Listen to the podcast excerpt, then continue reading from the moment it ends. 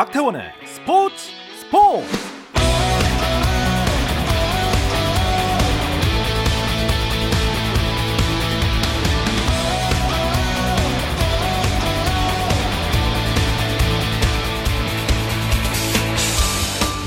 스포츠가 있는 저녁 어떠신가요?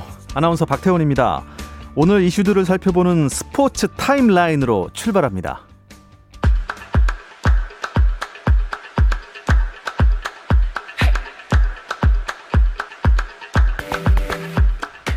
프로야구 경기 상황부터 보겠습니다. 주중 경기 KT를 상대로 위닝 시리즈를 달성했던 선두 삼성이 오늘은 공동 2위 LG와 만났습니다. 주말 3연전을 시작했는데요. 경기는 현재 6회 말이고요. 팽팽합니다. 3대 3. 삼성과 LG 3대 3 현재 동점입니다. 공동 2위권으로 치고 올라온 NC는 기아를 만났습니다. 4회 말인데요. 기아가 2대 0으로 NC에 앞서 있습니다. 또 하나의 공동 2위 팀 SSG는 두산과 경기를 벌이고 있는데요. 경기 6회 초 현재 SSG가 3대 1로 두산에 두점 앞서 있습니다. 또 삼성에게 위닝 시리즈를 내주고 5위로 떨어진 KT는 롯데를 상대하고 있는데요. 6회 초 현재 KT가 6대 1로 롯데에 앞서 있습니다. 한화와 키움의 경기 6회 말입니다. 한화가 키움에 2대 0으로 이기고 있습니다. 황희찬이 선발 출전한 독일 프로축구 라이프치히가 도르트문트에 4대 1로 졌습니다. 포칼 우승 기회를 다음으로 미뤄야겠군요. 잉글랜드 프리미어리그에서는 리버풀이 맨유전에서 4대 2의 역전승을 거두고 무려 7년 만에 맨유 원정 경기에서 승리했습니다. 이로써 리버풀은 한 경기를 더 치른 4위 첼시를 승점 4점 차로 추격하며 5위로 한 계단 올라섰습니다. 한편 유럽 축구 연맹이 유럽 챔피언스 리그 결승전 개최지를 터키 이스탄불에서 포르투갈 포르투로 변경했습니다. 이번 결정으로 맨시티와 첼시의 결승전 단판 승부는 한국 시간으로 오는 30일 오전 4시 포르투의 드라강 스타디움에서 열립니다. 여자 프로배구 신생구단 페퍼저축은행이 기존 6개 구단에서 한 명씩 뽑은 특별 선수 지명 결과를 오늘 발표했습니다. 페퍼저축은행은 세터 GS칼텍스의 이현, 도로공사센터 최민지, KGC 인삼공사의 레프트 지민경, 흥국생명 레프트 이한비, IBK 기업은행의 센터 최가은 등 5명을 선발했고 현대건설에서는 뽑은 선수가 없었습니다. 미국 PGA 투어 AT&T 바이런 넬슨 첫날 경기에서 이경훈이 7언더파로 공동 7위에 올랐습니다. 9언더파를 적어낸 선두 조던 스피스와 JJ 스펀과는 두 타 차입니다. 미국 프로농구 NBA에서는 피닉스 선즈가 포틀랜드 트레일블레이저스를 118대 117로 한 점 차로 이겼습니다. 이로써 서부 2위 피닉스는 1위 유타를 한 경기 차로 추격했고 포틀랜드는 댈러스의 반 경기 차로 밀려 6위로 밀렸습니다. 7위 레이커스와의 격차는 반 경기입니다.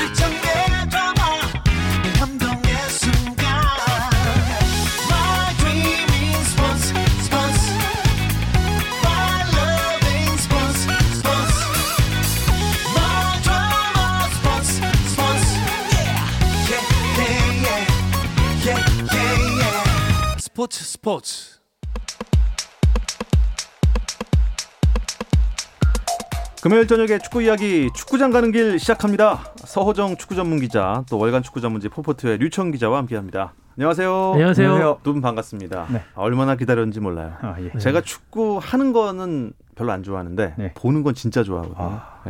이상하게 뭐 세계 몇 대 구경이 있는데 그 중에 하나 끼는 것 같아요. 아, 축구 경기가. 예, 네. 축구도 이게 어떻게 보면 굉장히 좀 격렬한 스포츠 아닙니까? 몸싸움도 있고요. 네. 예. 아 금요일 밤에 함께 해 주셔서 더 감사해서 이런 말을 좀 드리는 겁니다. 예. 이 불타는 금요일이라고 하는데 예. 가족들과도 좀 늦게 만나게 되시고. 네. 아, 저희 가족은 여기 방송 출연하는 걸 좋아해서 적극적으로 출연을 예? 권유하고 있습니다. 너무 크게 웃으셨는데요. 네. 네. 네. 마음과 말이 달라서 크게 아, 웃었을 예, 수도 있고요. 그렇군요. 아 근데 요즘 날씨가 우리나라 날씨가 좀 이상합니다. 얼마 전까지 좀 서늘해서 겉옷이 있었어야 되는데 어 봄을 건너뛰고 여름이 됐습니다. 제가 오늘 차가 좀 막혀서 네. 좀 빨리 걸어 들어왔거든요. 네. 그리고 걸어 들어와서 이제 아 세이프다. 네. 그리고 온도계를 봤더니 네. 27, 8도더라고요. 아 아직도요? 예, 아직 안 떨어져서 어 이렇게 5월에 이렇게 더 되는 것인가? 어... 말씀하신 대로 지난주까지 추웠는데 어, 지금 땀이 송글송글 납니다. 그러니까 선수들이나 뭐 취재하시는 분들이나 체력 관리 아주 힘드시겠어요? 그러니까 아직은 오후 2시 경기가 지금 진행이 되고 있는 시기거든요. 네. 그런 상황에서 지금 30도가 넘는 기온이 맞아요. 이어지면은 또 지금 코로나나 뭐 AF 챔피언스리그 월드컵 예선 일정이 코로나 일정으로 코로나로 인해서 몰리다 보니까 네. 지금 주중 주말 계속 2연전 형태로 가고 있는 상황에서 선수들의 체력 관리가 상당히 중요해진 시기입니다. 네, 여러분들도 체력 관리 잘 하시기 바랍니다. 네. 예, 마스크 꼭 끼고 다니시고요. 예. 아, 이번 주 축구계 이슈들을 쭉 짚어볼 텐데 이 제주 남길 감독의 행동이 논란이 됐습니다. 어떤 일인가요? 일단 5월 8일에 제주와 수원 FC가 경기를 했는데요. 경기 전까지는 당연히 이제 제주가 더 유리할 것이다. 어, 이두 팀이 지난 시즌에 K리그 2에 있었고요. 제주가 바로 승격을 했고 수원 FC는 승강, 승격 플레이오프 끝에 이제 승격을 했는데 어, 와서는 수원FC가 훨씬 어려움을 겪었습니다. 근데 첫 맞대결에서 수원FC가 승리를 했고 네. 제주가 이번만에 승리라면 1, 2위를 위협할 수 있는 상황이었는데 세 골을 먼저 내준 끝에 1대 3으로 패했습니다. 근데 여기서 그친 게 아니라 사실 경기가 끝나면 어, 감독 인터뷰는 무조건이거든요. 네. 이 연맹 규정에 나와 있는데 어, 예. 남길 감독이 기자회견에 나타나지 않아서 기자들이 물어보니 벌써 선수단 버스를 타고 떠났다. 어, 이런 얘기가 들리면서 이게 한번 좀 문제가 됐습니다. 어, 예. 그럼 뭐 그냥 까먹고 버스에 탄 거 아닐까요? 뭐 그건 아니겠지만 프로팀 감독이 할 행동은 좀 아닌 것 같습니다. 그렇죠. 프로팀이라고 하는 것은 팬이 존재하고 네. 어, 경기 후에는 미디어를 통해서 이기든 지든 그날 경기에 대한 어떤 이야기들을 어, 팬들에게 전달해야 되는 것이 프로팀 감독의 의무인데요. 그 부분을 한국 프로축구연맹도 인지를 하고 13일 열린 제8차 상벌위원회를 통해서 제주 남길 감독에게 제재금 300만 원의 징계를 음. 결정을 했습니다. 어, 네. 지난 2013년에도 3명의 감독, 뭐 안익수, 최강희, 박항서 감독이 당시에 인터뷰를 참석하지 않아 가지고 받았던 제재금 50만 원이었는데 네. 그왜 이렇게 차이가 나느냐? 아, 8년 전 일이잖아요. 네. 그 사이에 또 K리그가 팬들과의 어떤 커뮤니케이션 이런 부분에 대한 중요성을 계속 강조를 하고 있고 네. 그만큼의 어떤 징벌의 크기도 커진 것이다. 음. 그래서 남길 감독이 상당히 높은 제재금을 받게 됐다라고 입장을 밝혔습니다. 기사를 보니까 인터뷰 거부에서 끝난 게 아니네요. 논란이 또 있습니다. 어, 사실 왜 떠났는지에 대해서 궁금했는데 바로 어제 이제 좀 기사가 나왔습니다. 예. 남길 감독이 바로 버스에 탑승해서 이날 이제 제주 홈 경기였습니다. 아, 제주의 음. 클럽하우스 돌아가서 선수들에게 다시 훈련장으로 나와라. 라는 얘기가 아, 보도가 됐고요. 사실 선수들이 이제 거부해서 훈련을 하진 않았지만 그 보도가 나오면서 어, 아니 그러면 기자회견을 거부한 데 끝나는 게 아니라 어, 선수들을 경기 끝나고 다시 훈련을 시키려고 했던 것인가 라면서 좀 논란이 됐습니다. 어, 오늘 못했으니까 집합 뭐 이런 건가요? 뭐 사실 야구나 이제 다른 종목 같은 경우에는 경기 후에 좀 곧바로 훈련이 있기도 합니다. 근데 그런 경우도 흔한지는 않죠. 축구 같은 경우에는 그 90분 동안 쏟는 에너지가 타 종목보다 좀 더 세기 때문에 네네. 경기 후에는 이제 간단한 회복 훈련 등은 진행하는 경우가 있지만은 남길 감독처럼 이제 훈련장에 집합을 해서 뭔가 어떤 훈련을 음. 진행하려고 했던 의도 이런 걸 나타내는 경우는 쉽지 않은데 일단은 그 선수들이 예, 거부 의사를 밝히면서 그날 훈련이 진행되지가 않았습니다. 이렇게 되면서 남길 감독의 장악력이나 리더십에 지금 음. 빨간불이 켜진 게 아니냐라는 게 이제 최초 보도의 주된 내용이었었죠. 어, 하지만 그 일제 이런 갈등도 봉합이 되는 경우들이 많습니다. 해외 축구를 보면은 사실은 감독과 선수단 간의 의견이 맞지 않아서 네. 라커룸에서도 말다툼이 벌어지기도 하고 그런 식의 일들이 벌어지는데 중요한 것은 일단 이 갈등이 봉합이 됐다는 사실이에요. 어, 그러니까 토요일 경기 다음날 일요일에 몇몇 베테랑들이 아, 좀 어떤 우리의 의사가 그렇게까지 감독에게 반하는 것은 아니었다라고 해서 음. 베테랑 선수들 중심으로 남길 감독과 미팅을 가졌고 월요일에 이제 선수들을 소집해서 훈련할 때 남길 감독도 내가 조금 감정적인 음. 판단을 했던 것 같다라면서 사과를 하고 이제 수원과의 경기 수요일 열렸던 수원과의 경기에 나섰는데 어떻게 보면은 보도가 조금은 뒷북치기식의 그 내용이 좀 타이밍이 된 감은 있습니다. 자, 일단 제주가 아, 수원 같은 수원이네요. 수원 FC 그리고 수원 삼성한테 아, 내리졌다는 소식을 전해 주셨는데 일단 뭐 수원 FC전 리뷰를 잠깐 해 주시죠. 어땠습니까? 어, 수원 FC는 사실 제주가 올 시즌에 골은 많지 않았지만 아주 잘 지키는 축구를 했고요. 그리고 주민규 선수가 이제 부상에서 복귀해서 그 뒤부터 골을 터트리면서 네. 쭉 올라와서 3위까지 올라갔었거든요. 사실 이날 경기도 어, 제주가 워낙 수비가 좋고 수원 FC는 득점력이 좋지 않았기 때문에 수, 제주가 이제 무난하게 일 것이라고 봤는데 이날따라 이 제주의 수비가 세트 피스에서 집중력을 좀 잃었습니다. 어. 수비 이제 조유민 선수가 연속해서 두 골을 오른쪽 왼쪽에서 올라온 코너킥으로 득점을 했고요. 그 뒤에도 이제 한 골을 더 먹으면서 끌려가다가 마지막에 이제 이창민 선수가 아, 한 골을 만회를 했습니다. 아마 남길 감독이 보기에는 제주가 지난 시즌에도 이렇게 무기력하게 진 적이 없는데 음. 아, 승점을 따야 할 때 따지 못하고 세트피스에서 너무 상대를 쉽게 내주는 바람에 집중력이 좀 떨어진 게 아니냐라고 하면 그 부분을 아, 지적하고 싶었던 것 같습니다. 예. 그리고 수원 삼성에게는 어떻게 졌습니까? 아 이날 경기는 조금 더 어떻게 보면 수원 FC전보다 어, 좀 충격이 크다고 할 수 있는데 전반에 이제 주민규 선수의 연속골로 2대 0으로 앞섰습니다. 후반에 세 골을 내리내주면서 역전패를 당했거든요. 그렇게 되면서 이제 밖에서 보기에는 어떤 남길 감독의 그런 집합 훈련의 여파 아니냐. 음. 어, 좀 경기력이 전체적으로 응집력이 떨어지는 것이 그런 여파가 아니냐라고 하는데 이제 구단 얘기로서는 오히려 전반에 보였던 경기력은 상당히 좋았다. 후반에는 오히려 이 수비의 중심인 권한진 선수가 코뼈를 다치면서 교체가 아, 됐고 아, 예. 김영욱 선수가 퇴장당하면서 이제 수적 음. 열세 상황에서 결국은 역전패를 당한 거거든요. 전반적인 경기 내용을 봤을 때는 오히려 팀이 좀 결집되면서 좋은 모습을 보이려고 했지만 불운이 겹치면서 역전패를 음. 당한 것이지 어떤 무기력한 패배 이런 것은 아니지 않느냐 이런 얘기를 했습니다. 야 그래도 2대 0으로 이기다가 3대 2로 역전패를 당하면 충격이 가시려면 좀 시간이 필요할 것 같습니다. 아, 수원 삼성이 제주에게 이겼는데 그 전에 전북과의 경기가 있었잖아요. 네, 사실 이 백, 경기가 백승호 더비라고 했었나요? 네. 보통 저희가 그렇게 표현을 예. 했었어요. 백승호 더비였는데 나온 것은 이제 수원이 키운 아이들이 나와서 메탄 소년단이라고 하는 그 아이들이 나와서 젊은 선수들이 나와서 전북을 전북에 이제 세 골을 넣으면서 전북을 완벽하게 두들겨 3대 1로 승리를 했거든요. 네. 사실 뭐 백승호 더비로 관심을 모았지만 더 관심을 모은 건 박건아 감독의 지도력과 메탄 고등학교에서 키워낸 뭐 정상빈 이런 선수들의 경기력이 아. 관심을 모았고 사실 어, 수원 삼성이 최근 4경기 연속 무패고요. 그 어려워 어려울 줄 알았던 전북과 제주전을 모두 잡았습니다. 그러면서 두 경기에서 여섯 골을 터트리면서 아 수원 삼성처럼 키워서도 네. 잘할 수 있구나 이런 모습을 시즌 중반이지만 보여주고 있습니다. 만만한 팀이 아니지 않습니까? 전북이 수원 삼성이 아주 더 잘한 건가요? 아니면 전북에 뭔가 문제가 있었나요? 둘 다 맞는 말인 것 같아요. 네, 전북이 올 시즌 홈에서 패배가 없었었고 네. 리그 전체에서 당연히 패배가 없었었죠. 수원 삼성이 올 시즌 첫 패배를 이제 전북에게 오, 안긴 건데 그랬군요. 전체적으로 전북이 공격을 풀어나가는데 좀 어려움을 겪었었고 특히 페널티 박스 앞에서의 결단력이 좀 부족했습니다. 그러면서 찬스에 비해서도 득점을 하지 못하던 상황에서 수원이 후반 박건아 감독의 교체 카드, 뭐 고승범 투입, 김승, 김민우 이런 선수들의 투입이 효과를 보면서 이제 완전한 대승을 거두게 됐는데 어, 수원 삼성의 최근 흐름이 대단한 것이 사실 부상 선수들이 쏟아지면서 좀 어려운 시기를 맞고 있었거든요.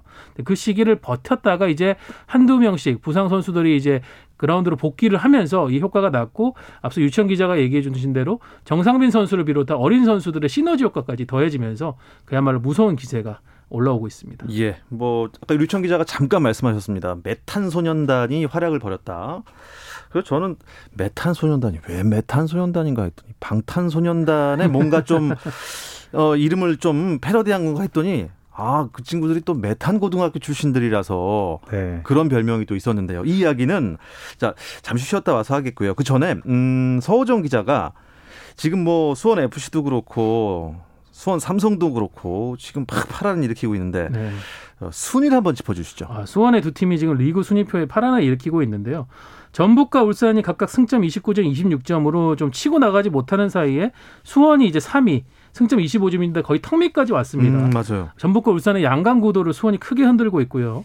대구도 지금 5연승을 달리면서 승점 22점으로 4위 무서운 질주를 하고 있습니다. 그 밑에 포항, 제주 그리고 7위가 수원 FC입니다. 야, 이 12위에 있었는데 언제 네, 지난주까지 예. 최하위였었죠. 예. 그런데 지금 2연승으로 이렇게 올라왔었고 지금 코로나 때문에 제대로 경기 진행을 하지 못하고 있는 성남이 그 뒤 강원도 최근에 어, 5경기에서 승리가 없는데 승점 15점, 어, 인천 승점 15점, 서울 승점 14점, 그리고 최하위로 광주가 13점에 있는데요. 어, 7위부터 12위까지 승점 3점 차기 때문에 정말 한 경기 결과에 따라서 음. 확 뒤집어질 수 있는 촘촘한 상황들입니다. 그렇습니다. 어, 인천은 올해도 어떻게 좀 찬바람이 불어야 잘할까요? 아니 올해 못하고 있지는 않습니다. 네. 지난 시즌에 시즌 전체에서 7승을 했는데요. 물론 이제 그게 28경기긴 했지만 벌써 5승을 했습니다. 네. 다만 어, 지지 않으면 아, 이기지 않으면 진다는 거, 아, 거진다는 거, 없고요. 무승부 딱 한 번 지난 경기에 거뒀는데 그런 부분의 문제지만 어, 확실히 지난 시즌보다는 발걸음이 가벼운 건 맞습니다. 어떻게 뭐 수원 삼성은 뭐 내친 김에 뭐 선두도 바라볼 수 있을까요? 어, 지금 기세라고 하면은 한번 이 대권에 도전할 수 있는. 어, 예. 근데 대권까지. 이제 조금 더 탄력이 필요할 것 같아요. 예. 그 탄력이 이제 여름에 합류하는 선수들의 힘이 중요할 것 같은데 지금 뭐 유럽에서 돌아올 건창훈 선수도 있고 군 제대하는 전세진 선수도 있으니까 한번 기대해 보셔도 좋을 것 같습니다. 네. 예고해드린 대로 수원 삼성의 메탄 소년단이 일으키는 바람 심상치 않은데요. 잠시 쉬었다 와서 이야기 나누겠습니다. 당신의 팀이 가장 빛나는 순간 스포츠 스포츠 박태원 아나운서와 함께합니다. 금요일 밤에 축구 이야기 함께 나누고 있습니다. 축구장 가는 길 월간 축구 전문지 포포트의 류청 기자 또 서호종 축구 전문 기자와 함께하고 있습니다. 메탄 소년단, 뭐 방탄 소년단 아니죠? 메탄 소년단. 이 수원 삼성에 있는 소년단 맞습니까? 네, 뭐 아직 소년은 아닌 것 같고 어, 이제 청년인데 예. 워낙 이 나이에 활약했던 이 K리거들이 없었기 때문에 메탄이 키어난 이 소년단이다 얘기가 나오고 있습니다. 사실 큰 형격인 김태환 선수 오른쪽 아, 측면 윙백인데요. 네. 이, 이, 선수가 2000년 3월생이고 2000년생 미드필더인 강현묵 선수가 강, 강현묵 선수가 2001년 3월생입니다. 그리고 2002년 4월 1일 생인 정상민 선수 공격수 있는데 이 세 선수들이 자기 자리에서 엄청나게 잘해주고 있고 사실 22세 룰이 있기 때문에 얼마나 좋은 22세 22세 이하 자원을 가지고 있느냐가 어. 팀들의 성적을 좌우하는데 사실 김태환 선수는 지난 시즌에도 22세 이하 선수였고 예. 올 시즌에 뛰고 있지만 이미 22세 이하로 분류하기엔 너무 잘한다라는 평가가 있었거든요. 그래서 수원은 이 자리가 걱정 없겠다고 했더니 이 선수보다 동생인 강현묵과 정상빈이 골과 도움까지 기록하면서 뭐 박건아 감독은 말은 못해도 엄청 환하게 웃고 있을 것 같습니다. 이야, 이 정상빈 선수가 2002년생이라고 하셨죠. 네. 2002년에는 한일 월드컵이 있던 해였습니다. 네. 예, 그때 뭐 열심히 우리 다 응원하지 않았습니까? 그때 아마 정상빈 선수는 갓 2개월 된 아이였을 그렇죠. 텐데 예, 생, 생후 2개월. 네. 사실 이 나이 때 선수들한테 물어보면은 기억에 없습니다. 나중에 이제 하이라이트로 봤지만은 음. 마치 뭐 저희 세대에게 뭐 1970년 월드컵이 어땠느냐 이런 질문하는 거하고 비슷한 음, 내용들일 텐데 그때 뭐 기억이 안 나죠. 네, 저희는 다 아버지 몸속에 있었었으니까 네. 그럴 건데 아 정말 세월이 또 그만큼 지났다는 걸 그렇습니다. 체감하면서도 정말 대단한 어떻게 보면은 싶어요. 아, 이 세대 교체라는 게 진짜 중요하잖아요. 네. 어, 일단 뭐 레전드가 있, 있고 베테랑이 있고 또 그리고 신예가 있는 건데 어 저는 굉장히 좋은 소식이라고 생각합니다. 이 정상빈 선수 얘기 조금 더 해주세요. 일단 정상빈 선수는 다른 것보다 왜 저기서 차지하는 이야기가 많이 나옵니다. 아, 이게 그게 무슨 말씀인가요? 그 사실 공격수들이 리듬을 잘 타야 된다고 하잖아요. 그리고 리오넬 메시 같은 경우에는 화려한 기술이라기보다는 어, 수비수들의 리듬을 완전히 뺏으면서 공을 안 칠 것 같을 때 치고 가고 치고 갈 줄 알았는데 서고 네. 어, 뭐 방향을 바꾸고 이래서 스위스들이 넘어지는 모습이 많이 연출되는데 어. 정상민 선수는 다른 건 모르겠는데 네. 침투해서 슈팅을 날릴 때까지 엄청나게 빠르고요. 그 타이밍을 선배인 골키퍼들이 전혀 잡지 못할 정도로 좋은 타이밍에 차기 때문에 득점력이 상당히 좋고 일단 골대 앞에서 절대 겁을 내지 않습니다. 저는 그게 가장 무서운 점이라고 봅니다. 골대 앞에서 겁을 내지 않는 것 이게 우리 어떻게 보면 우리나라 대표팀에 가장 필요한 거 아닙니까? 사실은 판단 그리고 그 다음에 동작까지도 거침이 없다는 거죠. 많은 선수들 보면 우리가 이제 뭐 유럽의 레더라는 선수들은 속도를 죽이지 않고 플레이를 하잖아요. 맞습니다. 과감하고 경쾌하게. 네, 빠르죠. 정상빈 네. 선수에게 네. 이런 게 보인다는 음. 겁니다. 드리블을 할 때도 판단이 멈칫하지 않고 그대로 다음 터치에서 공격적인 플레이 그리고 그 선택지도 아주 좋은 타이밍에 나오는 그렇게 되면서 상대 수비수가 거의 어, 속아 넘어가는 일들이 많았었고 전북전 같은 경우에는 전북의 이제 수비 라인이 거의 지금 국가대표급이라고 하는데 거기서 이용 선수라든가 홍정호 선수를 상대로도 여유 있는 아, 모습을 보여주면서 그 정도입니까? 예, 상당한 돌파력을 보여줬고 결국은 또 득점까지 해냈습니다. 그러니까 이겼겠죠. 네. 피지컬 그 몸집은 어떻습니까? 몸집이 크지 않습니다. 아, 크지 작은 그러니까 큰 키가 절대 아닌데 다부지고요. 예. 폭발력이 상당히 좋기 때문에 사실 어, 정상빈 선수가 아주 주목을 못 받았 다기보다는 다른 선수들이 더 주목받는 선수들이 있었어요. U22 선수들 중에. 네. 근데 정상빈 선수는 뭐 서울이라든가 울산이라든가 그러니까 어린 선수들이 긴장할 만한 경기에서 골을 터트리면서 음. 아이 선수 물건이다 이런 평가를 좀 듣고 있습니다. 멘탈이 좀 강한가 봐요. 아 굉장히 대범하죠. 그 나이에. 예, 큰 경기에서 특히 강한 모습 그리고 승부욕도 상당하고요. 어, 아버지인 이제 정근영 씨가 축구 감독입니다. 아, 초등학교 이제 축구부에서 상당히 성과를 많이 낸 지도자로 유명한데 네. 그러다 어렸을 때부터 좀 좋은 교육들이 이루어졌었고 그런 것들이 잘 체득이 됐었고. 그러니까 야. 많은 팬들이 아마 이 선수를 그 스타일을 궁금해하실 건데. 예. 가장 이제 딱 떠올리기 쉬운 선수 음바페. 음바페. 음바페 많이 비유가 돼요. 네, 음바페 선수처럼 소위 최근에 저희가 그, 얘기하는 그, inverted winger라고 해가지고 음, 파리 생제르맹. 네, 네, 빠른 스피드를 지녔지만은 측면뿐만이 아니라 중앙에서도 오. 사실상 스트라이커 같은 역할을 해줄 수 있는 선수. 뭐 또 맨유의 래시포드. 도르트문트의 이제 제이든 산초 이런 유형의 선수하고 상당히 흡사하다는 평가를 받고 있어요. 혹시 뭐 해외 진출하는 거 아닙니까? 어, 이렇게만 한다면 예. 못할 이유가 없어요. 어, 그 정도로. 예. 야, 귀추가 주목되는 정상빈 선수에 대해서 얘기를 나눠봤는데, 아, 이게 또 저희가 방송을 하면 그쪽에서도 분명히 또, 아, 이 주목을 받고 있으니까 더 인기가 많아질 거예요. 어, 월드컵 퀴즈인데, 어, 월드컵 퀴즈들 더 있지 않나요? 어떤 선수들이 있죠? 네, 2002년생들이 꽤 있는데요. 어, 광주에 엄시성 선수. 엄지성. 네, 사실 광주의 유명한 엄시는 엄원상 선수였는데 엄원상 선수가 없어도 이 선수가 이제 슈팅력이 아주 좋은 선수고요. 울산에 이제 강윤구 선수가 있는데 사실 이 선수가 가장 주목받았습니다. 울산 메시다. K리그의 어린 메시다라고 어, 했는데 사실 네. 울산에 너무 좋은 선수들이 많고 이 자리에 경쟁이 치열해서 많이 나오고 있지 아, 못하지만 기회가 별로 없었겠군요. 네. 그래도 가진 거는 상당히 많은 선수로 주목받고 있고 네. 2002 키드인데 2002 영웅의 아들인 이태석 선수도 있습니다. 이태석 선수가 이율용 전 어, 제주 코치의 아들인데요. 아, 이 선수도 그래요? 왼발잡이고 예. 아버지가 뛰었던 FC 서울에서 왼쪽에서 꾸준히 출전 기회를 늘려가고 어, 있습니다. 그럼 이율용 선수가 2002 월드컵 뛸 때 그 해 태어났군요. 네, 네, 월드컵 전에 이제 태어났던 어, 뭐 아버지의 활약상을 기억을 할지 모르겠습니다만은 때마침 또 포지션도 아버지하고 동, 아버지가 네. 잘 활약했던 왼쪽 사이드백하고 동일하고요. 뭐 아버지하고도 뭐 대결에서도 지지 않을 정도 이, 선수, 이 선수도 승부욕을 발휘한 선수라고 하는데 결국 이런 선수들이 K리그의 세대 교체 그리고 한국 축구 A 대표팀의 세대 교체를 좀 이끌 주역이 될 수 있습니다. 공교롭게 또 대부분의 선수들이 2019년 열렸던 17세 이하 월드컵에서 8강 진출을 이뤄냈던 한국 축구의 음. 또 희망들이거든요. 어, 이런 선수들이 프로 무대에 오래 들어와 가지고 잘 안착하고 있다는 게 한국 축구에겐 참 좋은 일이 아닌가 싶어요. 좋습니다. 그리고 아까 그 잠깐 들었는데 대구가 5연승 중이라고 잠깐 들었는데 맞습니까? 잘못 네. 들은 거 아닙니까? 대구가 창단 첫 5연승 중인데 아, 귀여운 그 벌룬까지 준비해서 세레모니까지 펼쳤습니다. 창단 예. 첫 5연승이고요. 예. 근데 가장 특이할 만한 건 이긴 것도 이긴 거지만 이 대구가 5연승하는 동안에 점유율이 평균 35% 정도밖에 되지 않습니다. 그래서 제가 이게 너무 궁금해서 예. 이근호 선수에게 전화해서 물어봤더니 우리는 공이 없을수록 더 잘하고 그래서 할 수 있는 걸 하고 있다. 그 얘기는 공을 많이 갖고 있기보다는 공을 빠르게 빼앗아서 어, 아주 빠르게 역습을 하고 정확도를 높이는 공격을 잘해야 된다라고 음. 있는데 그게 지금 잘 맞아 들어가고 있고 이근호 선수 처음에는 적응이 좀 어려운 게 아닌가? 어, 이근호 늙었나 그런 평가를 받았지만 언제 나와도 날카로운 모습을 보여주고 있습니다.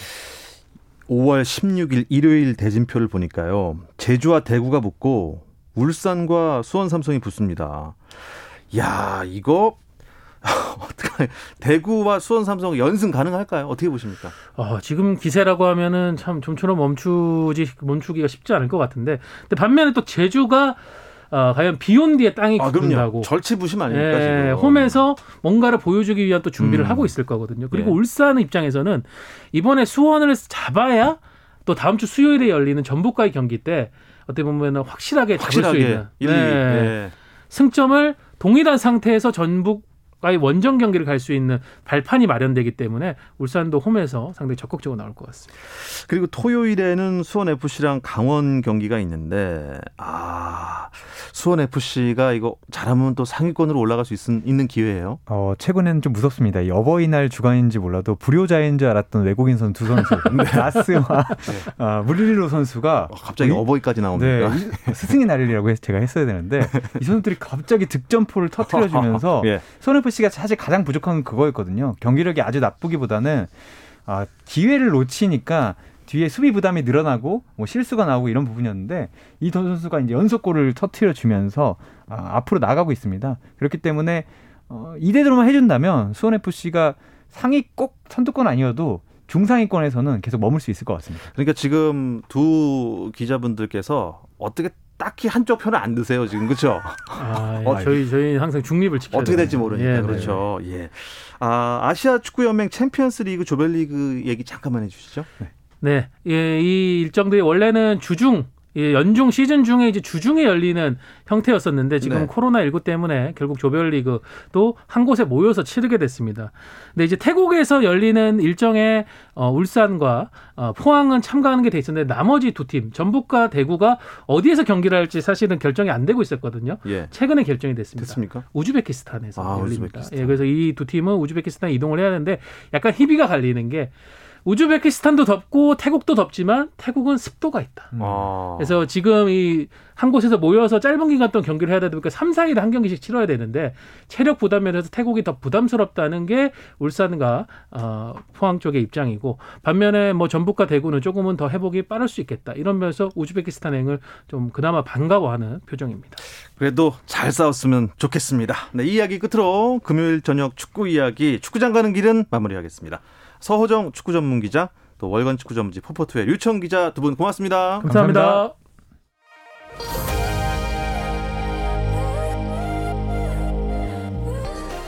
내일은 토요일이죠. 주말 스포츠 스포츠는 밤 9시 20분부터 함께 하실 수 있습니다. 저는 월요일 8시 30분에 다시 찾아오겠습니다.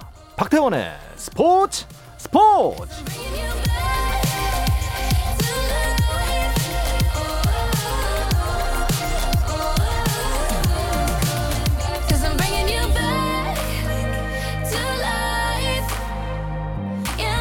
You're gone, but I swear that you're here. It's a feeling that won't disappear,